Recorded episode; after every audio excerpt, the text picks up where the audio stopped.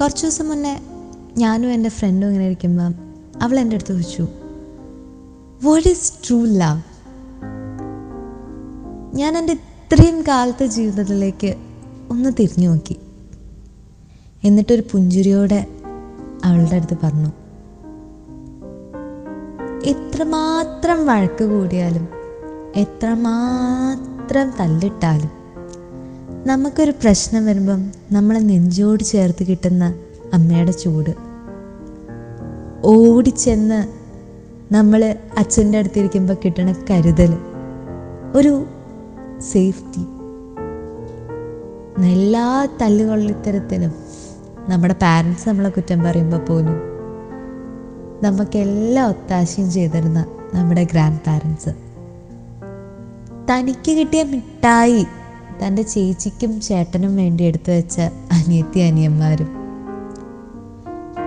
വീടാവുന്ന കോടതിയിൽ പ്രതിക്കൂട്ടിൽ നിൽക്കുമ്പോൾ വക്കീലന്മാരായി നമ്മുടെ വാദം പിടിക്കുന്ന അത് കഴിഞ്ഞ് നമുക്ക് നല്ല അടിപൊളിയായിട്ട് ചീത്തയും കേൾക്കുന്ന നമ്മുടെ ചേച്ചിയും ചേട്ടൻ.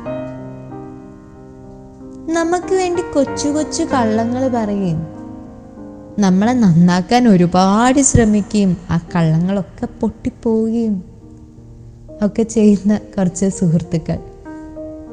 എത്രമാത്രം സങ്കടത്തിൽ നിന്നാലും ചിലവരുടെയൊക്കെ മുഖം കാണുമ്പം നമ്മൾ സന്തോഷിക്കില്ലേ?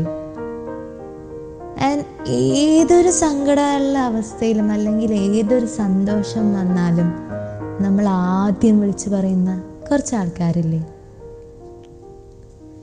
ഇനി അവരുടെ ചിലവരുടെ മുഖം കണ്ടു കഴിഞ്ഞാൽ നമ്മൾ അങ്ങനെ ചിരിച്ചുകൊണ്ടിരിക്കും.